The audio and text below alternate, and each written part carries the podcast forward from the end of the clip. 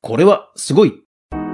Kindle 本を出版するとき、カテゴリー1位になれたらいいなと思う人も多いと思います。そんなカテゴリーランキングなんですが、なんとたった一人の女性がトップ3を独占しているカテゴリーがあります。リエゾーさんは旅行の本を書いている Kindle 作家。世界各国の素敵な写真とユーモア溢れる文体で多くの旅行好きが。それでは早速学んでいきましょう。おはようございます。クリエイターのかぐわです。いつもご視聴ありがとうございます。それでは今日のお品書き。リエゾーさんは写真家バックパッカー。綺麗な写真集作家からの転身とガッツ。学びはコミックエッセイ化とフォントです。はい。この配信を聞きますと、Kindle にはあんまり興味ないけどな、という人も、あれ、もしかしたら私も写真たくさんいっぱいあるから、Kindle 本出せるかもと、思えるかもしれません。また、Kindle をすでに出している人は、新しい切り口が見つかるかもしれません。ぜひ最後まで聞いてください。それではご紹介しましょう。まずはリエゾーさんの Amazon 著者ページからです。リエゾーについて、海外一人旅が好きなリーマンパッカー。今まで訪れた国は中東をメインに42カ国。主に風景や街並み、人々の暮らしをメインにスチール撮影しながら旅しています。写真を見る限り女性ですが、え顔まではね、映っていません。ただ、書籍の方ではイラストとしては、え登場をしています。えそんなリエゾーさんなんですが、いやすごいんですよ。どのカテゴリーでトップ3を独占してるかというと、まずね、Kindle 本、旅行ガイド、海外旅行なんですよ。旅行ガイドのカテゴリーは、国内旅行、時刻表、海外旅行っていう3つのジャンルしかなくて、この海外旅行っていう大きなカテゴリーの1位、2位、3位、リエゾーさんなんですよ。で、もちろんそのトップ10の中には他にも入っていまして、圧巻です。そしてランクインしてる書籍はこちらです。カタールに行ってみた旅行記コミックエッセイ。ウクライナに行ってみた旅行記コミックエッセイ。イスラエルに行ってみた旅行記コミックエッセイ。もうほんとズバリの直球のタイトルですよね。Amazon Unlimited に入っていない人でも Amazon プライムに入っている人であればプライムリーディングというものに該当する書籍もありますので、えー、ぜひ皆さん、リエゾーさんの書籍見てみてください。いやーほんとね、素敵な本ですよ。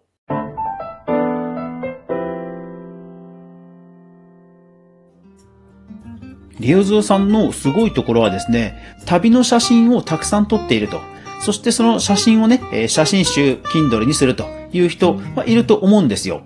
ただ、まあ、リエゾーさんは、まあ、バックパッカーをしながら、こう、比較的、Kindle 本では少ない、こう、中東が多いというところは、差別化がされてるというところではあると思うんですね。今となっては中東もなかなか行けないところもあって、まあ多少ね、運もあるとは思うんですけども、まあそれでもですね、やっぱり見応えのある写真をもともと撮っていたというところは、レビューを見ても非常に評価されています。そして、リエゾーさんはいわゆるトラベルガイドブックではなく、多いのは建物の写真と人々の生活風景なんですよ。私もね、あの、こういうタイプの方が好きなんですよね。よくガイドブックと言いますと本当に定番の観光地と、あとグルメガイド、ホテルガイドっていうのがまあ定番コンテンツじゃないですか。でもまあそういった派手なところではなくて、地元の人、そして地元の人だからこそ知る、こう、美しい風景や建物というところを、本当にね、一眼レフカメラで綺麗に撮られてると。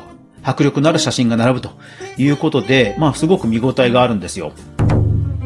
ただ、リエゾーさん、もともとはですね、そういう写真集を出していました。旅行写真集イラン、旅行写真集コーカサスといったような、本当にこう、旅行代理店にあるようなパンフレットの表紙のような代表的な観光地の写真を並べた、いかにも写真集というような書籍を出されていたんですね、もともとは。ただ、その時点でももちろん売れてはいたんですけども、レビューの件数は8件、5件、8件と一般の方の、まあ、Kindle 出版販売数だと思うんですよね。ただ、1位、2位、3位を独占したというのは、やはりですね、これが大きいかなと思います。コミックエッセイ化ですね。2022年5月9日に出したカタールに行ってみた。ここから彼女はコミックエッセイ化します。まあ、いきなりですね、イラストを描かれるということですから、ボリュームは少ないんですけども、やっぱりね、コミックエッセンすると、うん、やっぱり読みやすいですし、彼女の、こう、本当にこう、バックパッカーのバタバタぶりが、すごく面白くて、カタールに興味ない方でもやっぱりね、読みたくなるというところで、まあすごい刺さったということですね。で、まあそれ以降、彼女はコミックエッセイとして旅行記を出し続けるということになります。中身としてはイラストを描きつつ、写真も載せるんですが、写真もですね、おそらくフォトショップなどで画像の加工をして、ちょっとこう、イラストチックにするフィルターをかけた写真を載せるようにしてるんですね。ですから非常にこう、ポップで読みやすい文体になっています。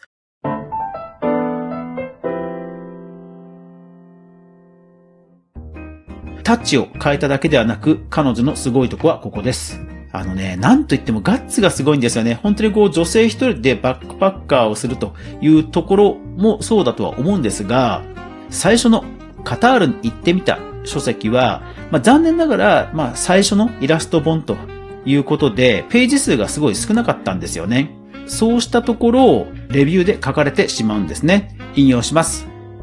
もう少し詳しく読みたかったです。一冊にまとめるほどの分量ではない。コマ割ってなくてもコミックなのかな？と疑問が残った。初めてのコミックエッセイということでは、こういった国評も書かれていたんですね。ただそれでもですね、やはり旅行好きの方に刺さって、211件のレビューがつくと。そしてほとんどのレビューは星5とか星4なんですよ。未知の国、カタールのことがわかりやすく、意外な発見も他も読んでみたいです。いうことで、非常にこう面白い旅行機として路線変更を成功させたんですね。ただそういう一部レビューも出てきたと。そうしたところ、なんとその次に書かれた書籍、ウクライナに行ってみたでは、ページ数190ページと。いやー、すごいですよね。もちろん、最初に出された書籍の方は、もともと写真も少なかったとは書かれていました。そしてこのウクライナの方はストックがたくさんあったのかもとは思うんですが、それでもですね、イラストを含めて190ページということでは本当にこう、ものすごく努力をされたと思うんですよね。いやー、ですからそういうしっかりレビューを受け止めて、次に活かすということを、読者の声を真摯に聞くということをやると、やっぱりですね、神様は見てると思うんですよね。そのウクライナの書籍も非常に売れたはずです。えレビュー件数は204件ということですね。いやこのたくましさは多くの方に共感を呼ぶんではないでしょうか。そんなリーゾーさんから学びたいことを、まず、Kindle 本を書いている方、これから書いてみようかなという方、何かというと、書体です。あの、いわゆるフォントですね。このリーゾーさんの Kindle 本の表紙、現地の写真と帯があってタイトルがあるという定番の構成ではあるんですけども、この書体多分あまり皆さん見たことないと思うんですよ。で、これですね、実は昭和モダン体という書体でして、人気漫画、さよなら絶望先生という漫画で使われたフォントなんですね。ただ残念ながら今販売終了であるんですけども、それでも何か特徴的な書体を探して、それをタイトルやキャッチーなところに使うと。そうすると、それだけで引きのある表紙ができるんですよね。Kindle 本の表紙の大切さは、おそらく多くの方ご理解いただけると思うんですよね。YouTube でもサムネイルが大事って言いますよね。まずは読んでもらうためには、ジャケ買いではないですけども、キャッチのね、ある画像を作るというところ、どんなコンテンツでも大事だと思うんですが、一つ何か特徴的な書体を使うというのはいかがでしょうか？ただですね、一応断っておきますと、この昭和モダン体、現在は販売終了しています。なおかつ、どうやら非商業利用らしいんですよね。ですから、このところはかなりグレーではあるので、えー、皆さんも権利関係はちゃんと調べた上でユニークな書体探してみてはいかがでしょうか。いや、ぜひ、えー、皆さん、リエゾーさんの旅行記エッセイ読んでみてください。本当に面白いですよ。はい。というわけで、アフタートークです。えー、私の住んでる地域はまた微妙に寒かったり、雨が降ったり、なんか天気が安定しません。なので、この間、妻が洗濯してしまおうとしていた毛布を引っ張り出してきました。私、結構寒がりなんですよね。なので、もうしょうがないと思って出してきたんですけども、案の定、あの、ブツブツ言われました。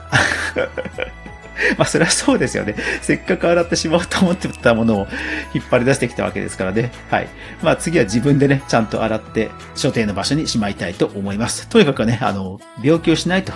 いうことが最優先ですので、えー、そこは ごめん。一時ソースをちゃんと確認するメディア、クリエイターエコノミーニュースでは、かぐやが毎日、クリエイターエコノミーに関するニュースをブックマークしていく中で、心揺さぶられたものをお届けしています。毎日の収録配信、週に1回の無料のニュースレター、そして不定期のボーナストラック、3つの媒体で情報を発信していますので、よかったらぜひ、フォロー、登録、よろしくお願いします。スマホのケース、私はいつも純正のものを使っています。まあ、なんか選ぶのが面倒なんですよね。こだわりがあるというよりは選ぶのが単に面倒だからです。というわけで皆さん、いってらっしゃい。